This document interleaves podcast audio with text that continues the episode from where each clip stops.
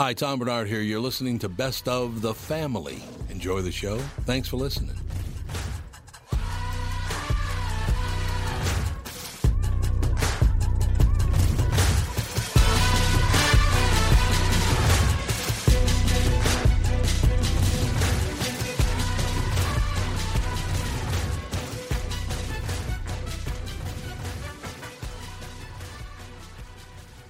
Michael Bryant, Bradshaw Bryant. What's the latest? Uh, we're just trying to represent people who've been injured through no fault of their own. We're trying to talk to them before they talk to an adjuster or before they take a settlement that isn't something they should get based upon their injuries. How many people are out there in different, not in the law business, that love to run around scaring people before you even get to them? Well, adjusters want to settle cases Right. and they want to close files. So, based upon that, they do what they have to. Um, I think there's a lot of circumstances where they probably act as attorneys where they're not attorneys and they try to explain people's rights or they give them a certain view that if they look at it, and what I always say is this if the adjuster really truly thinks the offer they made makes sense, they'd have them come see us, you know? And that's exactly my question is you have to understand who has the best, your best interest in mind, correct? Well, you want to know what your rights are. You know, whether Yep. or not you Yep. decide you're going to hire us or not, that's a choice. It's a free consultation, and you want to understand what your all your rights are and what coverages you have. And plus the fact I hang out with you, so you got to be a good guy if I'm hanging out with you. Eh, maybe. Yeah, okay. Ladies and gentlemen, Michael Bryant, Bradshaw, and Bryant. Tommy, do you guys read a lot of poetry on the KQ? You mean like there once was a man from Nantucket? No, more like T.S. Eliot. April is the cruelest month, breeding lilacs out of the dead land, mixing memory and desire, stirring dull roots with spring rain. At Dougie, what's wrong? You a little sad? No, other than the weather, nothing's wrong. In fact, in the Walser world, Coon Rapids and Burnsville finished number one and two in the state of Minnesota. J-Lo finally beat Dan Resch. Wow, that's pretty cool. Is it okay if I take all the credit? Well, I'd expect nothing less. Actually, we've got great inventory of some great vehicles, and these short term leases are perfect for people who can't get the brands that they want. You told me about those. You can drive a new Nissan for as little as 18 months, and by then the chips will be aplenty. That's it exactly. We hope by then you'll be a Walser Nissan convert. For great deals from the Minnesota sales leaders, go to Burnsville or Coon Rapids Nissan. Hey, this is Brian Zepp. Summer is finally here, and if you're like me, you've got some serious riding planned. Make sure you and your motorcycle are good to go with Dennis Kirk. Whatever you ride Harley, Indian, Metric Cruiser, or Sport Bike you'll find what you need at Dennis Kirk. 160,000 parts and accessories in stock, clothing and helmets too. Order before 8 p.m., and they ship the same day. Plus, shipping is free for orders over 89 bucks. Follow Zepp's lead and head to DennisKirk.com. They ship today.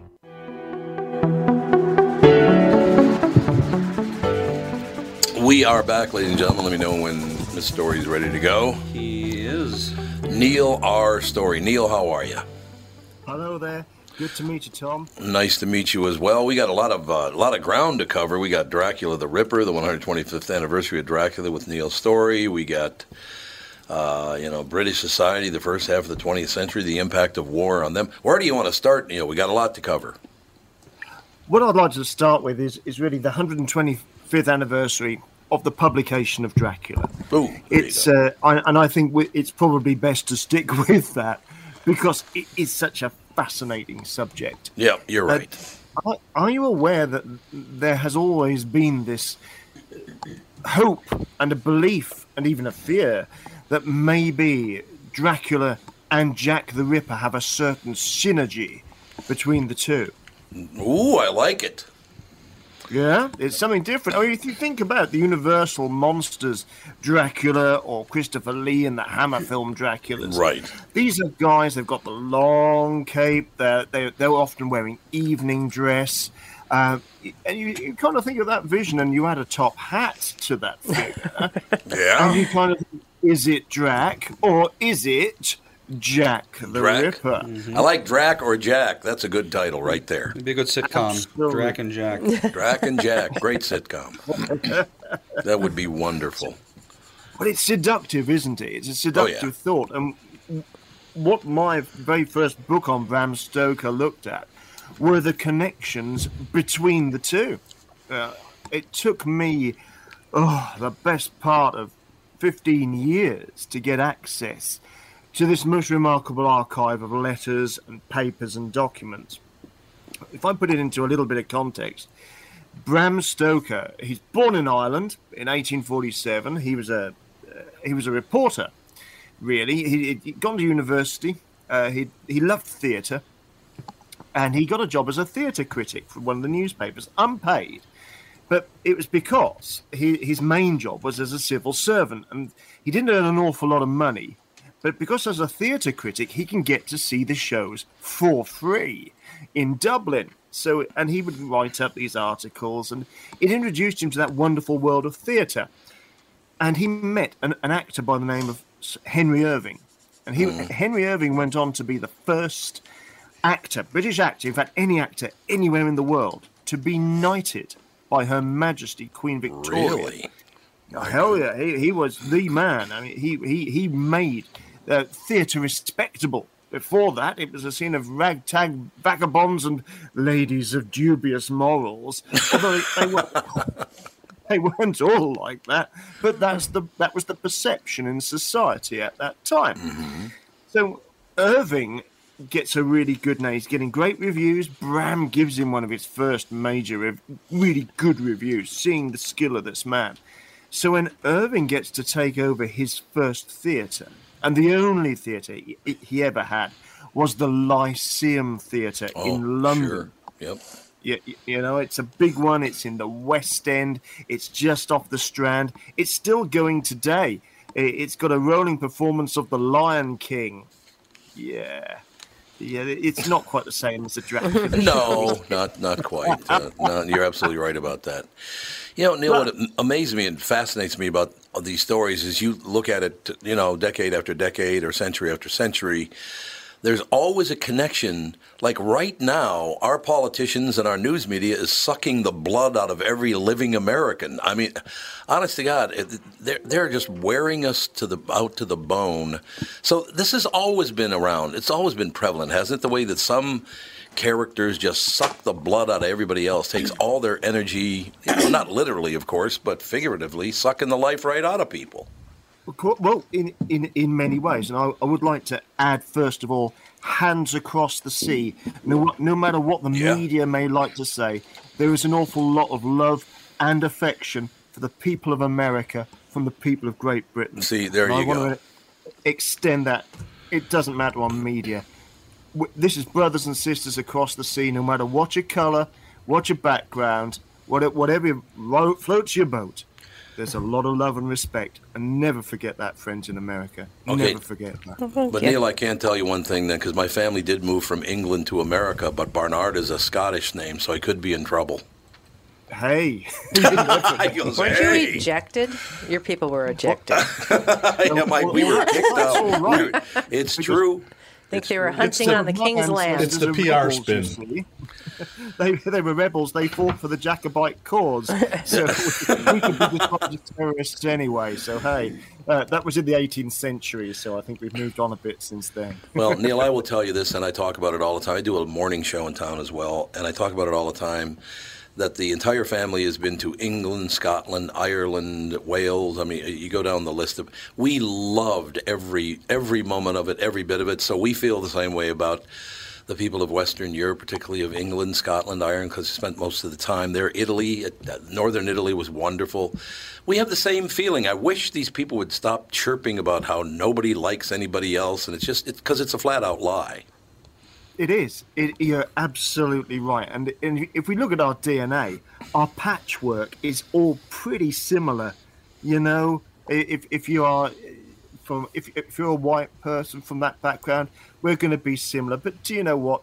There have been people of all colours in Great Britain. I mean, this empire. Now, there's a lot of bad things about empire, but one thing it did do, it brought races together, and in the mm-hmm. long Yeah. run, that's the powerful message that we all now, empire gone, but people now standing shoulder to shoulder, hopefully move on, move on, do good things, respect and love each other. That's what it's about. God, we need more people like you, Neil, talking about this very thing. I try to do it on, on this show and on the morning show as well. Try to say, hey, look, I wake up every morning, got a great wife. Uh, she's on this show. Our son is on this show. Our daughter's on this show.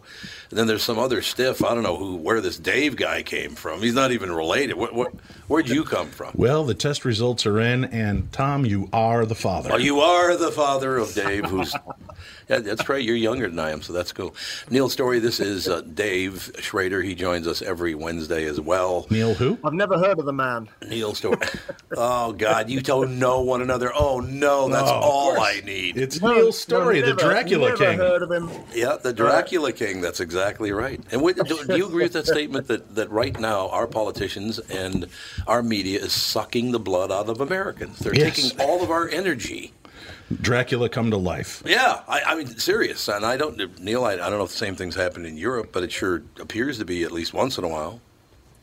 Well, my friends, we, we've just got to keep the faith that the you know the average Joe in the street uh, really doesn't want to get involved in all of those awful politics and, and, and putting other races and people down. We just want Exactly. to get on with our lives.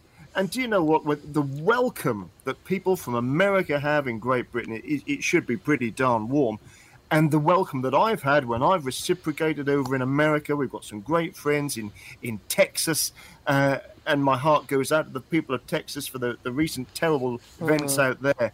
You know, there's a lot of love, and and Yes. we've just got to keep. that. It might sound like an old hippie talking. Well, I was born in the '70s. I wasn't old enough to be a hippie. No. But the point is, just, just get on with it. We can have a lot more fun. You know. Yep. No, no question about that. I will tell you just very, very quickly, and we can move on. When we did go to Scotland, I, I- I'm a rather large guy. When I was younger, I was a lot more muscular than I am now. But the one thing about going to Scotland is, as a big, muscular-looking guy in Scotland, every guy I ran into in a bar wanted to wrestle me. It was just, it was something else, Neil. I'll tell you that. Yeah, so that's a, it's kind of a warm welcome, you know. It it's a hug- It was great. Hug Plus in Scotland, just for you. You see, Just for me. We stumbled into a, a, a karaoke bar in Scotland. And it was, we, we had one of our tour groups, right? Right. And we've got these 20, 25 Americans, and we go in, and this place is packed. And there's this footballer sitting there, right? He's got the striped shirt on. Oh, there you go. He's hulking. He's sloshed out of his mind, right? And just as he's talking to people, and then then they go, they call for his name to come up, and I, I have it on video. I have to dig it up. I'll have to show it to you because it's insane. He gets up there and starts singing. Um, uh, oh good God, what is it? Nat King Cole, Oh, yeah. and it sounds like Nat King Cole. Oh, really? Oh, the guy was spot on. Big hulking white guy, and he's up there, you know, just Mona Lisa, Mona Lisa, and he, but he's like, a it was insane. And then he gets done, and his shoulders slump, and his head goes down, and he goes walking by, and he's like, "Get out of my way!" As he goes back to his table, we were in hysterics. I'm like, how is this even possible? I love that stuff. No, we loved it. There's no question. So, how long have you two known one another? About a decade. Oh, really? Decade yeah. thereabouts. Yeah, yeah. D- Dave found me on a bookshelf in a in an Irish castle. Oh, And Yeah. It, and it was just a book, and he thought, "Hey, that looks cool. That's the Dracula Secrets book." And he, he bought it and stashed it away uh, for maybe a year. And he, he got you know he had a busy show and thought, "Hey, I'm going to contact that guy. I'm going to try and find him and reach out." And well, it's resulted in two amazing tours of, of, of England with Dave and, and, and the Ghost crew, uh, and it, it, it's a friendship that has lingered ever since. That's how it's supposed to be. Because he doesn't spend enough time with me, Tom, is the problem. See, if he was around more, this friendship would have been over three years ago. Yeah, because it wouldn't be lingering anymore. That's very, very true. No question about that. I just, you know, it all works out. Neil, have, have there always been stories pre Bram Stoker and Dracula? There, there, there have always been stories about bloodsuckers of one kind or another, haven't there? Well, I mean, you can find them back into ancient history because the story of the vampire is an ancient one. Mm-hmm. In the 19th century, you, you had things like Polidori, that's the early Oh, 19th century. John Polidori, great friend of, of Lord Byron, a confidant. And it was often thought that the original vampire book, Polidori's Vampire, was, was a, a synergy. What, did Byron write it? Did Polidori come up with the idea? They weren't sure. And then that kind of rolled on from there when you, when you had a like what they call very cheap part works called Varney the Vampire. and that was another popular read. But the vampires were, were, were gentry, but they didn't really have a certain class about them. They didn't have a myst- it, it, it were quite rough characters. Bram Stoker was the man that capitalized on, on so many things. When you looked at Wilkie Collins wrote a book called The Woman in White, and it was the first book that ever used diaries and various letters and newspapers and all sorts to tell the story in a sort of patchwork. Bram knew Wilkie Collins, and he loved that w- way of doing things. And so, it, for his day, Bram Stoker created the vampire. In the story is ancient because he's an immortal. He goes back centuries. Does Dracula, but it's set in a modern context. So this is showing Dracula in, in coming to a modern world that don't believe in ghouls Right. and ghosties and long-legged beasties. Oh, we're too sophisticated for that. So he can take his advantage of those people that disbelieve in him and feast on the blood of the innocent. So Bram Stoker weaves in things like phonographs and typewriters, modern transport and travel in his stories. So in his day, he was cutting edge. And it's that wonderful synergy of the two that he created. You know what amazes me is that as a young boy, I guess I was, I don't know, 12, 13, something like that. We're watching Dracula one night on, on Horror Incorporated, as it oh, was yeah. called. Horror Incorporated. I actually did the I did the voiceover for that show. Did you really? Yes. Oh, nice. And I, I often wonder, I mean, that was later in life, obviously, mm-hmm. not when I was 12 or 13. I was going to really be impressed if you were doing that at the age yeah, of 12. exactly. But we're watching it one time, and there I have a neighbor over, a young, dazzling urbanite was over there watching. We were watching Dracula, and he just keeps going, uh, uh. He just keeps making these grunting noises. And I said, "What's the matter with you?" And like I said, we're 12, 13, whatever. He goes, "Man, this is so so ridiculous." I said, "Why is it so ridiculous?" He goes, "Not one of these people even try to punch Dracula." oh, just punch Dracula right in the face. I wonder how that'd go. Hey, you could break his teeth. I mean, what's he going to Yeah, do? there you Give you go. a nasty suck. Mm-hmm. That's right. Exactly. you can't suck your blood if he doesn't have those pointy teeth. But, no, but the hickeys are going to be brutal. Oh, Maybe, maybe he's got like a mm. tool in his pocket for just in case. With a straw. Artificial Yeah. teeth. Yeah, he's like a mosquito. Yeah, so like that. Well, I suppose did, did, did he did he dazzle people with his stare? Is that part of it? Does that he just Oh, like yeah, was- he was very he's a- charming. Yeah, he could mesmerize people. I think. There you go. That's the word I was looking at. Well, not not Bram Stoker's Dracula. No? was more like Nosferatu. He didn't Right. really have superpowers. He was not a so good-looking creature. He was a, cr- a creepy, Yeah. nasty-looking thing. It wasn't until the movie But serial that they mes- came. up. there is mesmerism in it. Right. Oh, definitely. Um, but it wasn't that charming, good-looking Bela No, Lugosi thing. no, it was. not. Something totally different. Dracula had the power over the beasts of the night, but he also, Bram Stoker, on the stage at, at that time he was writing it was a, a new play called Trilby, and and it's where this innocent young girl in in France is is taken over by a, character that you'll you'll have heard of, Svengali like mm. oh, mystics. Right, well, this is where Svengali comes from. He comes from Trilby. And Bram Stoker was absolutely amazed at this idea of mesmerism. And it, it was a theme that followed right through all his other books. He wrote to Sir Oliver Lodge, who was one of the founders of the Society of Psychical Research in Great Britain. And he revisited it in other books, notably the sort of mesmeric power that could even kill people from the power of the mind in his last ever book, Bram's last book, The Lair of the White Worm. Oh yeah, yep. There you have it, ladies and gentlemen. You know, I just Neil, just talking about this stuff reminds me so much of being a young boy and then a teenager and all the different things. But did you ever hear Richard Pryor's take on Dracula? It No, was phenomenal. He said, "You ever notice one thing?" Now, Richard Pryor, for maybe younger, people- Alex, people just younger than you, do do they know who Richard Pryor is? Probably not. Probably not. One of the greatest comedians ever born. Black man in Yeah. America today from uh, he was from Peoria, Illinois. I do remember that. But he said, "You ever notice one thing about you go to like a Dracula movie? Dracula never goes into black neighborhoods, and you know why he never goes into black neighborhoods? He goes, "You want to what?" The guy says to Dracula, "You want to what? You want to suck some blood? Why don't you go to the blood bank? And I hope you get sickle cell." Well, that's not very nice. That's very. Richard was so funny with that stuff. It was amazing. Are we? Do we always create characters we have a little bit of inside our own hearts? Uh, in other words, Dracula had to be kind of charming. He couldn't just be this vicious, animalistic psychopath. He had to have a little bit of human charm to him, didn't he? It's like the spider and the web. Yes. Or or a fly paper. A fly paper is sticky, it's sweet, and the sweetness will attract.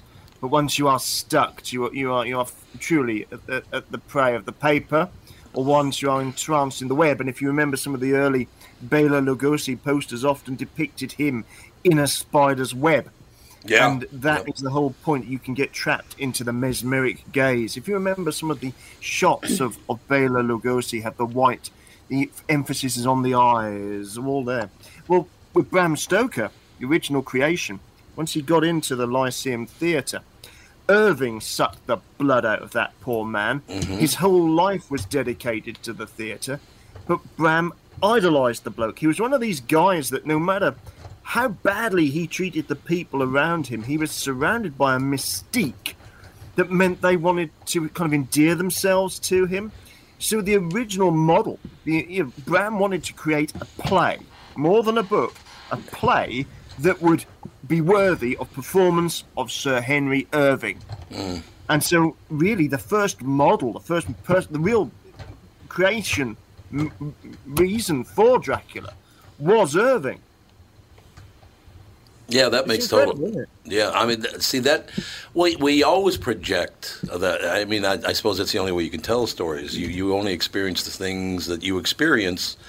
So when you project outward, I suppose it has to be a lot like you. I would imagine. Well, one of the pretty much universal laws of nature is that what makes predators in real life dangerous is not only their fangs and teeth, but their intellect. And that's why Dracula is always shown, or usually shown, as very intelligent and able to kind Right. of maneuver around people's expectations to get them into the castle or, you know, into the sewers that he lives when he's Nosferatu or whatever uh, predators have this ability to manipulate prey Right. in a specific way, and that's what makes them really scary to a lot of people. Is you know, Yeah. And what's that's what if you Neil's book is profile crazy about. When Neil, when you when you share what you uncovered in your book, because everybody believes Dracula was based on Vlad Tepes, Right. Right, Vlad the Impaler.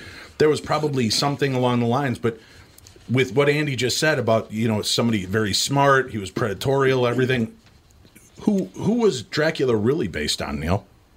Well, if you read through the entire notes of Dracula, and I have, I have probably read more letters, manuscripts, and documents written in Bram Stoker's own hand than any other living person right now. And I can assure you there is no mention in any of those documents of Vlad Tepes. Really. And ladies and gentlemen, the bad news is Bram Stoker never went to Transylvania. The Romanian mm. tourist board really dislike me. But the truth is, Bram used tra- travel guides. The Victorian age is the age of the Baedeker's Guide, the Bradshaw Train Guide. He's got access to the British Museum, the London Library, the finest libraries in the world. He never needed to go. It was all from his imagination and the books that he saw, Right, right. but also from the people that he knew.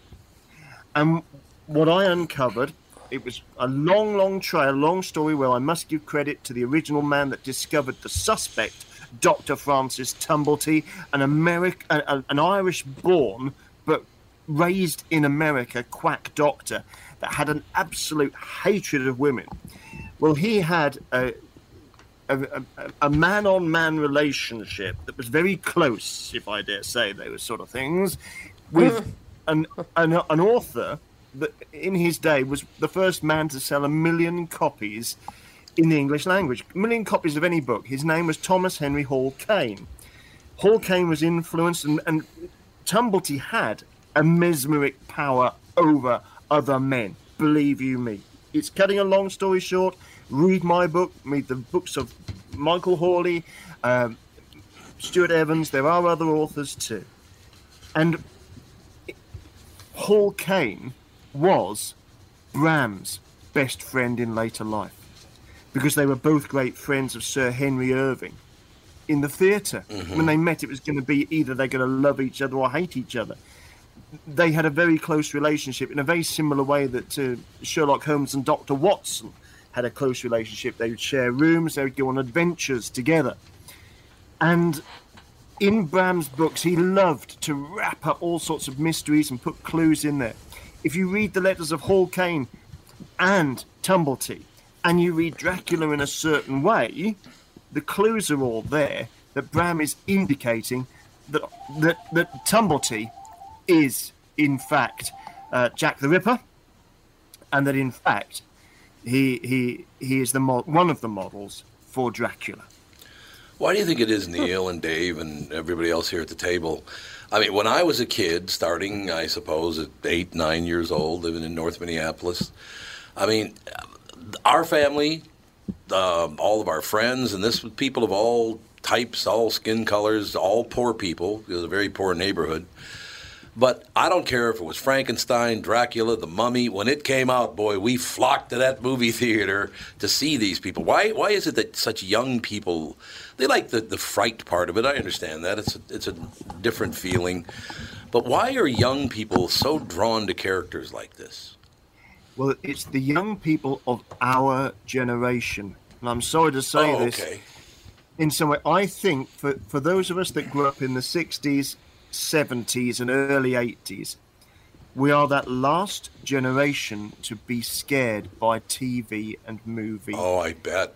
horror. Now, I'm not talking about gore. Gorefest is not something I want to see. I don't want to Hate be it. Hate it. Mm-hmm. watching anything like that. I'm Yep. talking about the classic Universal monsters, Hammer horror, the st- the Wolfman, the Mummy, Dracula, Yep. Frankenstein, all the stuff that made us shiver, made us frightened. The sort of stuff that I don't know whether you guys in America, were, as kids, were a little bit more more brave than us. But I remember as I, when I was a kid, I used to hide behind the sofa or look round the door. I've met around lot, lots of people that look through the banisters of their stairs because we don't watch these films for too long. Well, yeah. I just And I think love it.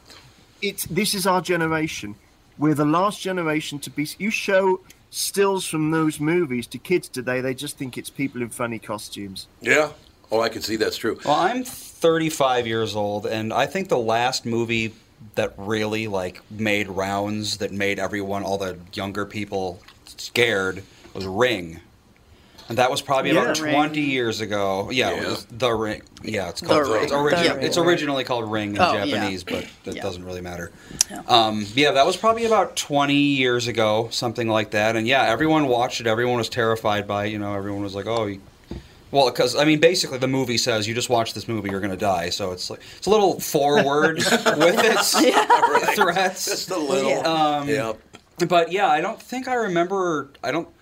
I mean, everyone like the Amityville horror stuff, and like, but people kind of were more fascinated with it than actually genuinely scared by it. Yeah. So yeah, I think that it's been probably about 20 years since the movies have really like you know done that kind of thing. Yeah, it's. I think it's a greater skill to scare rather than horrify. Yeah. Oh, that's a very good point. I think. Well, they were saying when we did the Warner Brothers and uh, Universal tour a couple years ago, Cassie and I went and did the VIP deal so we could get behind the scenes and hear oh, all these cool stories. Hey, Neil, Well, did you don't hear that he's hear a. VIP? Neil, did you Oh, hear did that? you hear? I had to pay to be a VIP. That's the important lesson.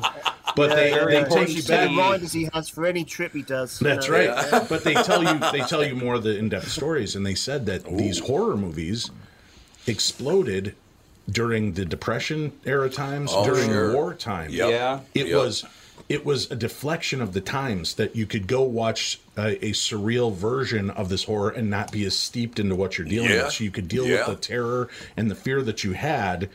It was kind of a release valve. I could see that. Then Makes science has now proven that horror movies, theme parks, things like that are extremely good first dates because the chemical that you release during those moments of fear, if you're there with somebody, bonds you to them, and Really? can also It's called trauma up, bonding. yeah, it can also kick up the um, Yeah. Sexual part oh, of it. allure. Yeah, I'm trying to be careful because there's li- little ears, but yeah, Little baby here. A, a, allure factor, and it draws people that. together when they share those. That's why in movies, whenever you see them, you know, Jurassic Park. Two seconds ago, they're being you know tracked down by a giant Tyrannosaurus Rex, and now they're making out in a cabinet. Well, it's because it's a release of endorphins. And Right, People right. always laugh at why are they doing this, but in real life, that's probably they what would would do. really be going on. Yeah. And that's why those movies and thrill rides are so popular, especially on dates, because it does endear you to those people. How do both of you? This is a question for uh, everybody at the table and Neil Storey, of course, our special guest, Dracula the Ripper, 125th anniversary of Dracula with Neil Storey. But I, I, I just, I'm wondering about this. Why do these movies cross cultures? Because very poor kids in my neighborhood loved them. The, the middle class, I, they always went to them. Even wealthy families would, you know, out in the Wayzata area, the, the you know, places like Minnesota every one of those cultures loved these movies. So did we all just need the same same relaxation, the same relief from everything? I'll give you an example. There was a kid watching it. We were at the Empress Theater in North Minneapolis watching The Mummy, and the mummy was chasing a guy down, and the mummy always dragged one leg, if you remember, mm-hmm. but he caught the guy and killed him. And this guy, in full voice, goes, "How you can't outrun a mummy?" Which I thought, see, there was a comedic element to it where I went. That was probably not in a lot of theaters, though, was it? Because was just a different Well, culture. there might be, but humor is, is a release valve, right? Absolutely. In the African American culture, I think the reason that they do talk to the screen a lot more, and they and They I've been do, there for yeah. horror movies. I Love love, going to a horror movie. I agree. In a theater that's primarily black Yeah. people because Yep. the relief is you can see it's their way. Eddie Murphy said it perfectly in his in his one of his first comedy specials. He goes, "Why is it white people stay in a haunted house? The minute we're in there and we hear get out, well, we got to go, Gotta go. right?" And and I think that's the the way that they are very spiritual. They very very understanding of the situation and respectful. Where you know the idiot white man will just walk in anywhere and poke ghosts, right? I mean that's kind of the idiot white man. yeah. that's really compared to the, well, when you consider you know the the way we've uh, acted and and uh, treated the uh, the spiritual realm and the human realm, there's really not much respect for it anywhere. I agree. But then you've also got the factor of uh, everybody can relate to the monster in a way, right? I think that was my next point. Is Yeah. it, it's really us we're looking at. Is Right. what does that guy Frankenstein is the monster. What did he do wrong? He was just born into this life. Right. So he could be whatever race. he could be whatever religion. monster specifically. Right. Yeah, that's what I mean. He was created. Uh, he wasn't. It wasn't his idea to be here. Correct. and and so you kind of feel for him and you feel for his not understanding and even in the moments where he appeared cruel like throwing the girl in the lake it was never meant to kill her Right. Right. she threw the flower in the lake and he thought oh this is fun and he, is fun. he He tossed her it. in not Yep. realizing she would drown without the consequence Yeah, the original Frankenstein really wasn't a horror movie. It was like a kind of psychological take on humanity. It- you weren't supposed to be scared of the monster. Well, you were supposed to, like, you know, okay, there's this scary monster, and then you realize, oh, he's not really scary. But then what happens to him is scary. Hey, we're Because- seeing it in today's environment, right? You go up and you say Yeah. the wrong joke, Oh, you're yeah. suddenly you've got guys Yeah. with pitchforks and, and torches outside your door screaming for You you. throw one girl in a lake, and all of a sudden they're Right. coming Jeez, you. people are One so time. crabby. Lighten up, God, people. one time you throw somebody in a lake and you got to answer for it. What's that all about? But then Frankenstein's Here's monster. the crazy thing: in Ireland, not long before Bram was born, that was happening Oh, during the mm-hmm. time of the, the yeah the cholera outbreaks in Oh, Ireland. There was absolute fear that people would go from village to village and spread it. So people got out onto the streets. Any carriage coming towards them, they'd be out with pikes, mm. bill hooks, agricult, flaming flambeau at night. And if the carriage didn't turn around, they'd pull you out and they'd push you in ditches with long poles oh. and, and stake you to the ground. Mm. God. Well, that's not very that, nice now, that, is it? that was at, in the time of Bram Stoker's granny, and she would have told him about that. And in fact, even in the time of his mum, his mum remembered the Sligo cholera epidemics. So as, as poor little Bram laid in his bed, because he couldn't walk until he was seven years old, he had a mysterious disease. Oh. These these are the sort of s- stories that would have been told to Bram. Yeah. The folk toilet. And why do why do these still work? Well, everywhere you go, no matter how poor your neighborhood, when the when the sun starts going down, there are shadows, there are dark corners, there are things to be frightened of, mm-hmm. and vampires and monsters. you can easily create them. You don't even need really a set of false teeth. You can do it with a sneer. You could be the mummy. You could be Frankenstein by straightening your arms out and adopting a blank face and a funny Right, voice. And you can chase each other around. It becomes a kid's game. But also, it's that kind of make believe. It's accessible. It could happen to you. I love it. Well, it's can- like I said, everyone understands the concept of something that's stronger and smarter than you. And it's scary Yeah. to everyone. It's scary to everything. Every animal understands, you know, Yeah. this thing is better than me. I should avoid it. And everyone understands that bubble water is delicious. Yeah, bubble water. Apparently, Fawn wants a little bubble water. Neil Storey. You, by the way, you can check out Neil Storey, Neil R. Storey's authors page on Amazon. Uh, Neil, you got to come back. This has been a great, great 35 minutes. Uh, I, I love talking because it basically you kind of reveal yourself when you're thinking about this and talking about these kinds of things. What part of it scares you? What part of it doesn't? I mean, you basically are looking at, at a version of yourself, aren't you? When you watch these. Well, you are. It, Yep. and, and, and if you were bitten by the vampire, hmm. then you too could become one. See, there you go. Neil, come back soon. I'd love to talk to you again, sir. Thank you, Tom, and thank you to all the family, Dave and all. My love to America. God bless you. But Neil, get better friends than Dave, will you? you can't find better friends than Dave. No, There's- there's there no- are none. there are Thanks, no- Neil. You take care, buddy. We'll talk soon. Thanks, Neil. Thank you, friends. All the best. All the best to you. We'll take a break. Be right Bye. back. Thank you. Dan Chesky's here from Dan Southside Marine. It won't be long now until we start seeing boats on the water. Warmer temps and open water are coming soon, Tom. We have inventory in stock now from Alumacraft, Premier, Avalon, and Manitou, with more arriving daily. What's the secret to finding a boat you're looking for this year, Dan? My recommendation is to shop now, pick a model, put your name on it. Our team of pros at Dan Southside Marine will have the knowledge and experience to get the boat you want equipped the way you want it equipped. What about financing options? Right now, we are offering low interest financing options up to 144 months with qualified credit. Ask for details when you visit the store. Alumacraft fishing boats, Premier, Avalon, and Manitou pontoons, all powered by Suzuki Outboards, are in stock now with new boats arriving daily. Dan Southside Marine is located just six blocks west of 35W on 98th Street in Bloomington, or shop online at dansouthsidemarine.com.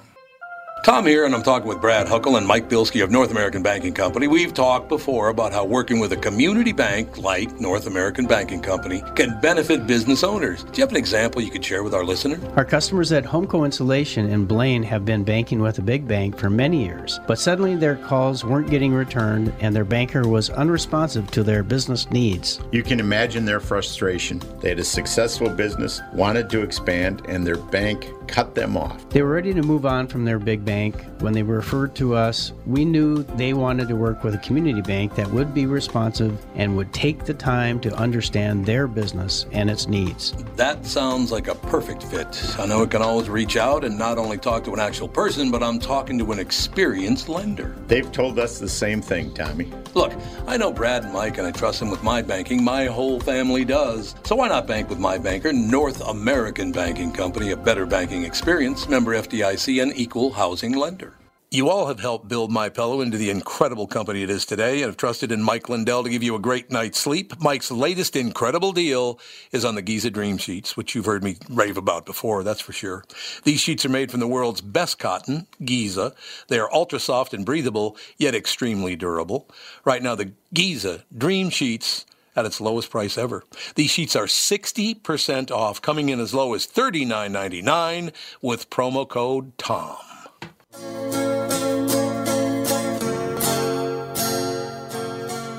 back, ladies and gentlemen. I love that conversation. Neil, Neil Storey, what a great guy. Yeah. Really, really decent guy. Very smart man, isn't he? Oh yeah, very good. I, that's what I said. I found the book when I was in Ireland, and we did an um, this trip out to uh, um, Ireland. Did this whole deal. We're in a castle. There's this book about Dracula Untold, and I started reading about its connections to Jack the Ripper. Oh, right. And I'm like, what? So a year later, reach out, bring him on. He's just such, as you heard, an amazing storyteller. Yeah, he is. And he, He is, he's a reenactor. He does all these great deals for the war and the effort and talking about Oh, really? what yeah. So he is if you follow him on social media, amazing guy, amazing grasp of the history and what's going on out there. So it's well worth the uh, time and effort to uh, read his books because they're meticulous but not boring.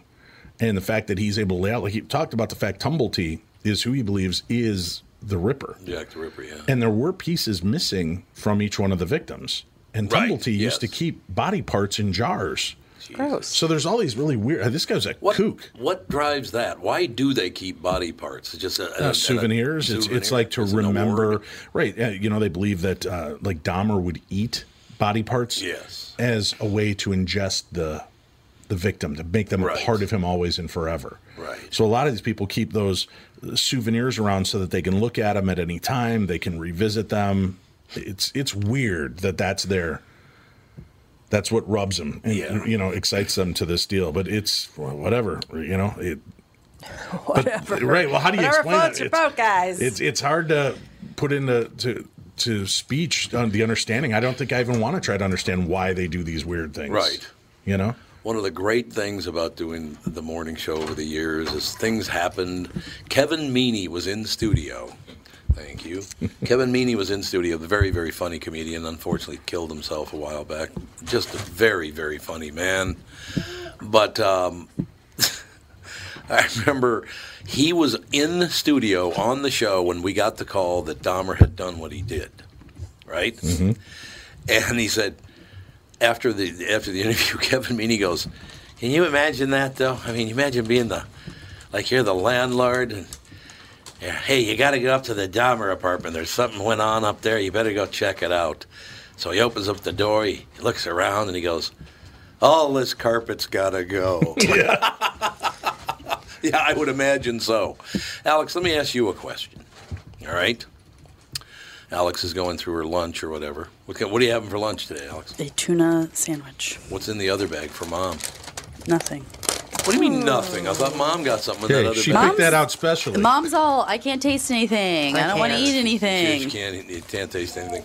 Alex, why do you think it is that you and I really like horror films and mom and Andy don't?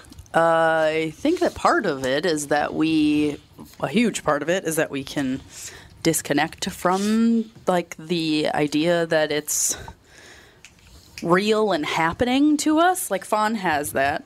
Like she can watch something that would upset other children. They'd be like, "It's too scary. It's too whatever," and she's just like, "What? It's just a Got show." nothing to do with me. Yeah, like not my problem. Like I don't know.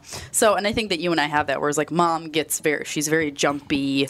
She's very, she gets, It's not jumpy. She just punches me in the arm every time she's scared. she gets very emotionally involved. She does, in yes, yes, she does. Those types of movies. Whereas you and I are just,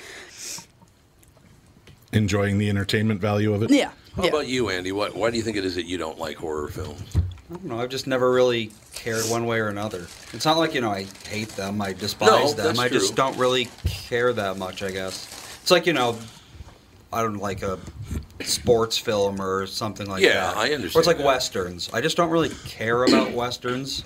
Magnificent I don't know Seven, why. you'd like. I would, huh? Well, I like the theme song. You'd love the Magnificent Seven. That's a great movie. What? Yeah, Isn't they're it like a thousand hours long? No, it's not It's that maybe long. two two hours fifteen minutes or so. Yeah, something like that. Well, it's for long back, for for its back then, Yeah. that's all. That's long. Yeah, that is Yeah. long. Let's see, Magnificent Seven, 1960. 1960 that came out. Oh my God, I'm I'm getting on in years. I don't know if you know that or not. You are? I haven't heard. I haven't heard a word. What do you got? How long is it? Uh, 128. Oh, so, two hours and eight minutes. For the time, that's fairly long. yeah, two hours Yeah. and eight minutes is very long for a movie back then. Yeah. Because now they go three and a half hours and nobody cares, except for me because I don't go watch them. But you know, it all works out in the end.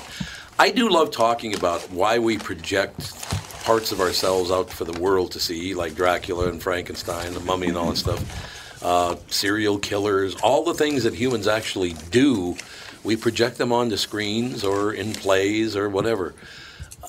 Do we do that to try to deal with them kind of uh, on a face-to-face basis, even though it really isn't? Does it allow us to deal with them a little bit? I think it, it, it. We're all hoping for an insight as to, oh, that's why. That's why, right. Because we don't want to believe anybody's just that Yeah, exactly. evil. Right. That there has to be something that we can. Oh, well, he was beaten as a child. That makes Oh, yeah. complete and utter sense. That doesn't. I was beaten as a child. It doesn't make me go out and eat people. I'm right You know, there I'm with not you. burying people. I might want to, but uh, No, but it's not. you know, it's, it's that to rationale face it. isn't. That rationale isn't like oh, everybody that's beaten as a child is going to end up Yeah, whatever. It, increases your odds. It increases It your does, odds of, yeah, and there's does. lots of things that you know increase your odds Yeah. of lots of different mental things. But it's like it's very very rare that you hear about a serial killer or something like that that just had like totally normal childhood. No, that Well, Dahmer. Like- It didn't he- happens, but it's very infrequent. Dahmer had a, basically a pretty good childhood, from my understanding. He, and his father Bundy, loved him, right. was supportive. No, I Ted think- Bundy was Oh. like abused Yeah, Ted was psychologically kind of by his grandfather and his- stuff. oh, I never heard yeah. that part. By his uh-huh. grandfather? I think so. Why don't you Well, just tell see- his grandfather to shut the hell up and get lost? If you don't believe in uh-huh. reincarnation, Ted Bundy to me is one that would certainly make you consider it because Yeah. when he was three years old, his aunt was spending the night over, I remember this. and he had. She woke up to him standing there with a knife that he, he was running underneath the sheet Yeah, back and forth. he was, yeah. and he's just staring at her. Where does that come from? Yeah, where does that? If you're, I mean, that's not something that a three-year-old would think. That to me feels like there's some old soul or something really twisted in that guy that could be. that uh, that could happen. But they even talk about Bundy in court um, when they found one of the bodies. His face started to contort, and he, he emitted this foul odor, not like um, not like gas, but just like this sulfur-like smell. His eyes would turn black, and these are attorneys talking about it. That when there were points when he would chat, he would kind of glaze out, and his eyes would turn black yeah. as he told the story about what he did to these people. Yeah, kind of with strange. their puffy cheeks. Puffy cheek Drinking- So they look just like the bubble you know the gnomes and uh, all the other cute characters. It is pretty, exactly. It is pretty amazing, though, and it, it, it does have a lot to do with culture. It does have a lot to do with how much money your fam- your family has, whether they're very poor, kind of poor, middling, kind of rich, or very rich. People look at things totally different. Income and way of life has a lot to do with what we believe in, what we just will not believe at all. A lot of things like that, Right. you know. Well, and then there's these. I don't make excuses for why celebrities and rich people do horrible things, but you realize that there's this insular way that they're they're treated. And they will ask for the most fantastic, and because somebody does not want to disappoint them because they're enamored, they find a way to make the fantastic happen. yeah. I worked for somebody like this, and for quite a while, and it was remarkable because that person's belief was that these things happen just because they were who they are, and they're that they had no concept of the fact of the begging, badgering, and work that was done behind the scenes to make this happen for Right, them. They just thought, "I am who I am, therefore this happens." And they're so out of touch, but everybody around them insulates yeah, them. yeah, well, we were just talking about that with like somebody like Bill Gates. When when Bill Gates was first like you know a b- Mm-hmm. billionaire, he was you know opening up charter schools and giving money Right, away to do right. this and to do that, and now it's like he wants to rule the world. He does, yeah. You know, and it's like just because you have a billion, two billion, a hundred billion dollars, whatever he's got, I don't know, don't care. It doesn't mean that you know everything about everything and that you should be involved in absolutely everything. But people let him because they figure, oh, he's smart enough to make hundred billion dollars. He's got to know everything about stuff. That's what People- everybody thinks. Yeah, we assign people the uh, attributes that we wish that they would have. Right. Right. Well, it's like when Jesse Ventura ran for governor. People voted for Jesse and came out in throngs. Wasn't that the highest recorded vote I in the so, state of yeah. Minnesota up to that that's right. point? Wow. Because people wanted to change. Mm-hmm. And then act all incensed when he's doing his governorship work and being a commentator for the XFL. Right. Well, you can't. you're the governor. You hired a professional wrestler Exactly. who was a you think he PR is? guy. Right. What it, this is I know. You've It's got to so dumb. allow the, you know same with our past president. You you brought in a guy Yep. who famously and I'm not bashing I'm not I'm just saying famously did not handle money properly and showed uh, disrespect for many people through the years. Uh-huh. And he was a reality show star and a, a millionaire. And we hired him because we hoped for change. And then everybody is incensed that he is. Well, when you bring somebody in who doesn't have the knowledge or background, just because they're good at business or good at one thing does not mean that they are this. Now, that doesn't say that Bill Gates might not make a great president because he understands the business of the job and could could do something along those lines. And I'm not, you know, God, indicating no. for him, but I'm just saying there are other skills you can have that can lend to politics maybe a little better because I think poli- politicians get so uh, encased in their own ways that they don't see. Well, maybe we could fix this budget by changing this. Nope, got to be the way it always been. But I'll change it this way, and that's just going back to what the people before him did. So I understand the, the want and desire of people wanting something different than what we've had. Mm-hmm. But And- we never do that. Well, we bring them in, and then all we do is bitch and whine and complain when that happens. Well, plus the fact, this all started with Thomas Jefferson. He started screwing people out of money the second he got famous. I mean, that guy jobbed people out of money his whole. He started the national bank system, did he not? I I don't know. And I think most of the money That disappeared. American history stuff is so I think confusing. most of the money in the banks disappeared, and they never knew where it went. So it's been going on forever. It's both. It's all parties because there used to be other parties. These, these people are scumbag. Anybody who wants to be the president is nuts. I'm sorry, but they are. No, I think that there's a lot of them that go in with the desire to change things, and once they get in, they realize, oh, Got no shot. shit, I have absolutely no power. Got no I am a puppet, and I'm here to do what I'm told to do. And that's Yep, what, if you've listened to some of the out interviews of people like Jimmy Carter um, and Bill Clinton and even Obama, you can see the disillusionment with the job. When they went in, they had a sense of what they wanted to do to make things better, and now they're kind of, yeah, it'll take a lot out of you. Yeah. You can see they're just reserved to the fact that this uh, you are a, a figure. You're, you're the queen of England. Mm-hmm. You're a figurehead that has no real power. Yeah, if you want to say something, you got to just say it. Sneak in. Mhm, Sorry. jump in. Sidebar: Dahmer did not have a normal childhood. Uh, No, you looked it up. Not so good? No. There you go. I'd say, but once she's listening to something else, I can talk. Yeah, there you go. Oh, yeah, we have to take a break anyway. We'll be uh, we'll take a quick break and be right back. Alicia McBride in the second hour. That should be rather interesting. How to keep a, uh positive mind, body, and soul in a negative world. See, all we do is positivity on this show. That's, it. all we ever do. That's what it, this is. We'll be back. Tommy, do you guys read a lot of poetry on the queue? You mean like there once was a man from Nantucket? No, more like T.S. Eliot. April is the cruelest month, breeding lilacs out of the dead land, mixing memory and desire, stirring dull roots with spring rain at. Dougie, what's wrong? You a little sad? No, other than the weather, nothing's wrong. In fact, in the Walser world, Coon Rapids and Burnsville finished number one and two in the state of Minnesota. J-Lo finally beat Dan Resch. Wow, that's pretty cool. Is it okay if I take all the credit? Well, I'd expect nothing less. Actually, we've got great inventory of some great vehicles, and these short term leases are perfect for people who can't get the brands that they want. You told me about those. You can drive a new Nissan for as little as 18 months, and by then the chips will be aplenty. That's it exactly. We hope by then you'll be a Walser Nissan convert. For great deals from the motor sales leaders, go to Burnsville or Coon Rapids Nissan. Michael Bryant, Bradshaw and Bryant, what's the latest? Uh, we're just trying to represent people who've been injured through no fault of their own. We're trying to talk to them before they talk to an adjuster or before they take a settlement that isn't something they should get based upon their injuries. How many people are out there in different, not in the law business, that love to run around scaring people before you even get to them? Well, adjusters will want to settle cases and they want to close files. So, based upon that, they do what they have to. Um, I think there's a lot of circumstances where they probably act as attorneys where they're not attorneys and they try to explain people's rights or they give them a certain view that if they look at it, and what I always say is this if the adjuster really truly thinks the offer they made makes sense, they'd have them come see us, you know? And that's exactly my question is you have to understand who has the best, your best interest in mind, correct? Well, you want to know what your rights are. You know, whether Yep, or not you yep. decide you're going to hire us or not, that's a choice. It's a free consultation, and you want to understand what your all your rights are and what coverages you have.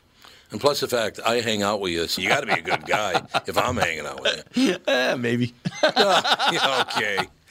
Ladies and gentlemen, Michael Bryant, Bradshaw, and Bryant.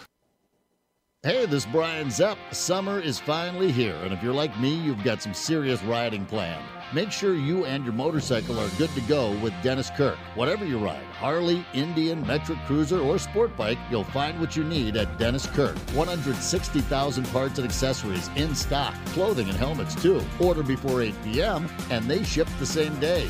Plus, shipping is free for orders over 89 bucks. Follow Zepp's lead and head to DennisKirk.com. They ship today.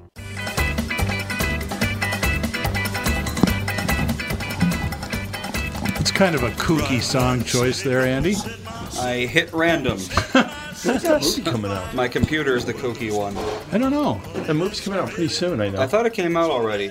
I no, I think it's sometime middle of June. I think. Let's find out. I want to go see Bob's Burgers. It's one of oh, my. Oh, do you? I love They made a watching movie? that show. Yeah, Yeah, they it just did. came out. Yeah, I just think came out. yesterday. I love that oh, show. Thank Elvis you so movie, much. June 24th. June twenty fourth. Yes, that's on my list. Oh, well, there you go. The Elvis movie. Who was it pointed out to me that that oh, with all the people who look like Elvis out there, they found a guy who doesn't look like look Elvis. anything like Elvis. I know. How many Elvis impersonators are there out Yeah. there? Well, Pick that was one of like- them. Was it Michael Shannon who played uh, Elvis and Elvis and Nixon? I think Oh, right. that's right. and he was great. He was, he that was was, really a, good. Shannon's a hell of an actor. surprisingly. Well, Yeah, he's a great really actor, but He is. that was a, just a brilliant, quirky, weird movie. You're quirky and weird. Right. I was I, I watched Fantastic Beasts, the latest one, the Oh, Harry yeah. Potter one. I watched that this weekend. It's okay. I mean, if you like All those right. movies, are it's good. But what what I didn't realize was the baker is the guy who plays De Palma in the in the Offer. Oh, really? Yeah, yeah. It's like God, that guy's a great actor. He really is. Oh, good, he that is. guy. He's very, very Yeah, He's good. very, very good. But I, I now he he's like De Palma in my mind. Yeah. you know, Do you know the, the character Gordon? Uh, the, the, oh, Francis Ford Coppola. uh, Coppola, not De Palma. Oh, he's Coppola. I was saying. phenomenal, I was yeah. saying De He plays Jeff Coppola. Garlin's brother in. Um, I love Jeff. oh, what's that show about the kids growing up in Pennsylvania? Oh, it's uh, it's named after the old, uh, the good, the good. What the hell's the name of the family? Kids growing up. The Goldbergs. Oh, the Goldbergs, Goldbergs. yeah. Okay. Goldbergs. He plays Jeff Garlin's uh, brother and the the, the, Oh, does the, he? the ne'er do well uncle that is Wow. always comes into town and creates all sorts of just catastrophe. That's but- one of those where I watch a sitcom like, holy cow, I didn't realize that I knew this because certain people you see on screen you don't like them or you like them but you Yeah, don't know why. yeah, yeah, it's right. because they were you know a villain or something in some past thing. So Who you know the kid Gordon? He's he's like the production assistant. Have you been watching The Offer at all, Landyn? I haven't. No. It's really good. Andy, are you watching it? Nope. Oh man, I, I think it's actually better than the Godfather movies. getting Certainly, to be. way better than three. it's Oh, way better. Yeah, It's- but I it's mean, the you know, story of the do. making of the Godfather, Oh, which is wow. this larger than oh, life. You know, the It producers on project. coke and they're fighting with the mafia, and he winds up friends with Joe Colombo, and people are getting. I mean, that's all real stuff. That's It's real like, stuff can't that happened. believe It's so good that you know the results and you still have doubts if it'll get there. I mean, Yeah, it's it's gonna happen Because you're like, not. how the hell do they get out of this? But you know they're going to get out of it because they do a movie. But head man, of- it is really good. the And, head and there's such little things. Have you seen Eight yet? No. Oh man, Eight is the best one. Eight's coming eight up Is, eight probably is by tomorrow far night. my favorite one of the whole ones. Whole whole eight so far. The uh, head of Gulf Western calls Robert De Niro the gr- the shortest unknown actor on the planet. I thought it was Al Pacino. Al Pacino. That's sorry. right. Yeah, because yeah. they hate Pacino. They hate They don't know Pacino. who They he don't is, and want they don't want to use him. And I still don't understand why they hate him. Well, the guy's a he was great actor. He was an unknown person at that time, so they had no idea. Plus, he's really small. So Yeah, the he is. idea Yeah, is that he they had they they thought that role should be somebody bigger, Right. You know, it would have ruined the role. well, now because you Now see you're it. right, and, right, and you know that that uh, I think that's in seven, right, where they do the scene uh, from the Yeah. from the uh, cafe or Yeah. from the from the dinner where From he shoots Louise. people. From And Louise, yeah. When the head of the the head of the golf oil goes up to him and he like he's still in character. It's like holy Oh my shit, this guy's still gonna kill me at this point. I know, You that thing is But- unbelievable. And then oh, the little thing where they move the gun. Apparently that Oh, was yeah, yeah, real. yeah, yeah. That that that was something that he really Behind the did. tank, On yeah. top of that, it, just to that make him more wanted stressed him to have that extra stress of where the hell's his Yeah, gun because he the knew he was all worried about that. You're you right. know? And I tell you what, uh, Giovanni Ribisi plays Joe Colombo, Mm-hmm. And his voice is just like this the whole time. And it's just, I tell you what I could do. I could just kill him if you want me to. it's like Jesus. Although Joey Gallo, holy cow, does that guy look insane? that guy's nuts. Yeah. I don't know who that actor is, but he's insane He's in real life. Like, well, I, I, he, he actually gets dressed up in his suit in eight, and it Yeah. doesn't oh, make Oh, a does difference. It doesn't make any difference. at all. Does he still get that? He's still totally insane. like- Jesus. You remember the scene where he's pitching Chinatown for the first time? Oh yeah, that's a coked great. up out of his yeah, mind. That's a whole discussion. Well, So what's this uh, Chinatown about? Well, it's about Nicholson and the water. Why the fuck's it called Chinatown? Why is it called Chinatown? Ladies and gentlemen, Landyn Banx in studio with us. Uh, I like Landyn a lot because he's a truth teller, and I think using what people consider to be hateful words is a great idea because they're not so hateful anymore. You take all the power away from the negative connotation of words. I think. Just go ahead. I mean, that's what we did when I was a kid. I'll tell you what. If, if there was some word that people were touchy about, they never stopped hearing it till they finally gave up. you know, Yes. just how it was. My kids are. Thank Landyn you. Banx. And by the way, Banx, B A N X is how you spell his name. the song is called Sissy Boys. Now, tell me again, how did you find the song? Um, back in 2009, my friend Donnie West, an artist and singer and author in the Twin Cities area here, he, um, he asked me to be in his music video for it.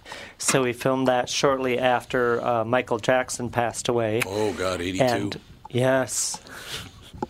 And um, yes, I was in his video and I wrote the forward to his CD, I'll Do Anything for You, with the Sissy Boys on there. And just kind of stuck um, with me, the song, over the years. And um, about almost two years ago, when I was re releasing my uh, Christmas album for the 10 year anniversary, my music manager, Elliot Graper, was like, I need. I think we need to um, have you come out with another song right after this, like in Mhm. six months. But he's like, not another Christmas song. Let's right, find something else. months, not in May or June. yeah. So um, I was thinking about this, and I'm just like, oh, I was driving over to Donnie's house while talking to Elliot on the phone around Christmas, and I'm like, I think we should do this. And he's like, yes, if you uh, can get Donnie's, you know, okay or whatever to to do the song, then I'd love to produce it. So I asked Donnie. He's like, yeah, that'd be a wonderful idea. And here we are, a year and a half later.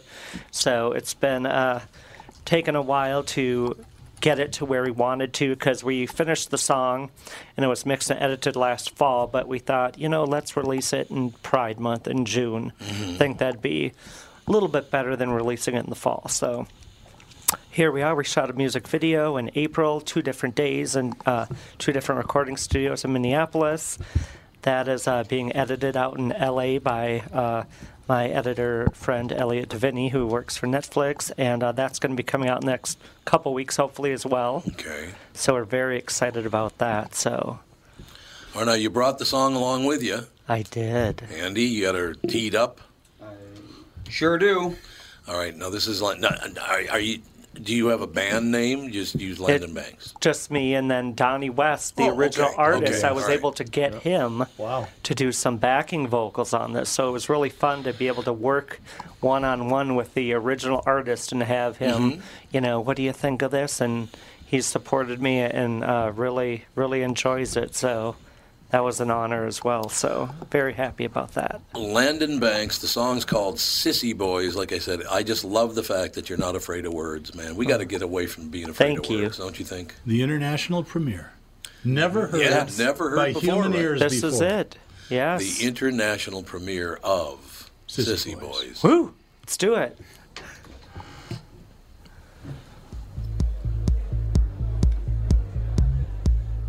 Absolutely,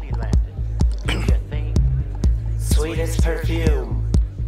People look when we enter the room.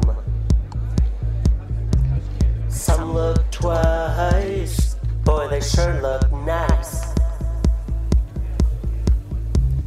Levi or leather, you play in any weather. No game too big or too small. Sissy boys likes it all. All of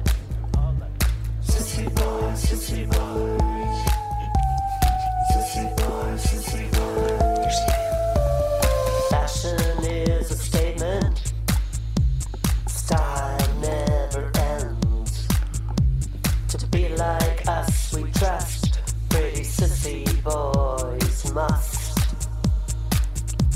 We dress like women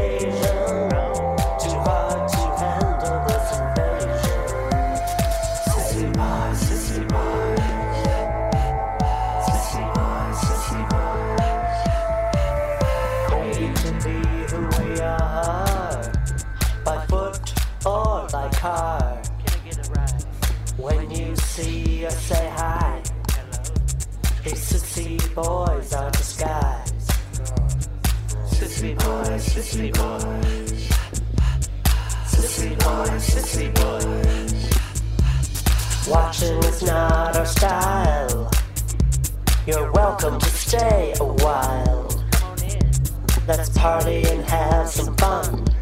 These sissy boys ain't done. We dress like we're in an occasion.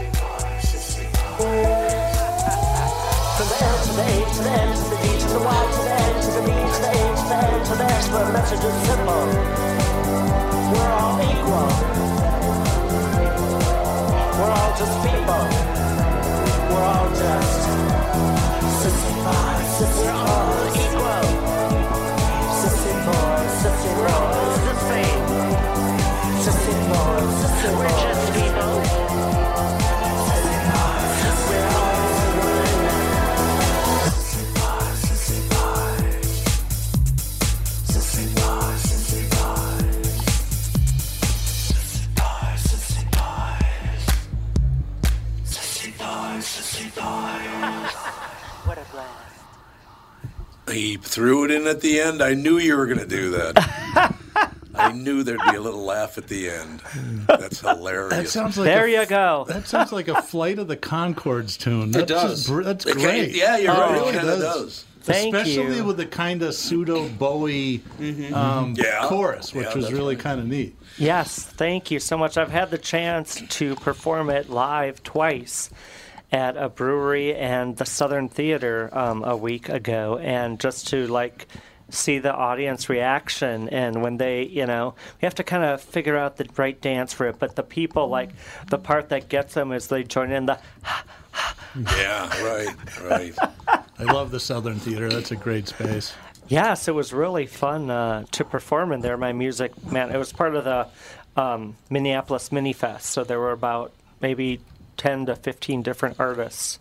And my music manager, L. Elliot Graber, uh, performed there, and I performed in the, this song in the middle of a set. So that was Cool. really awesome.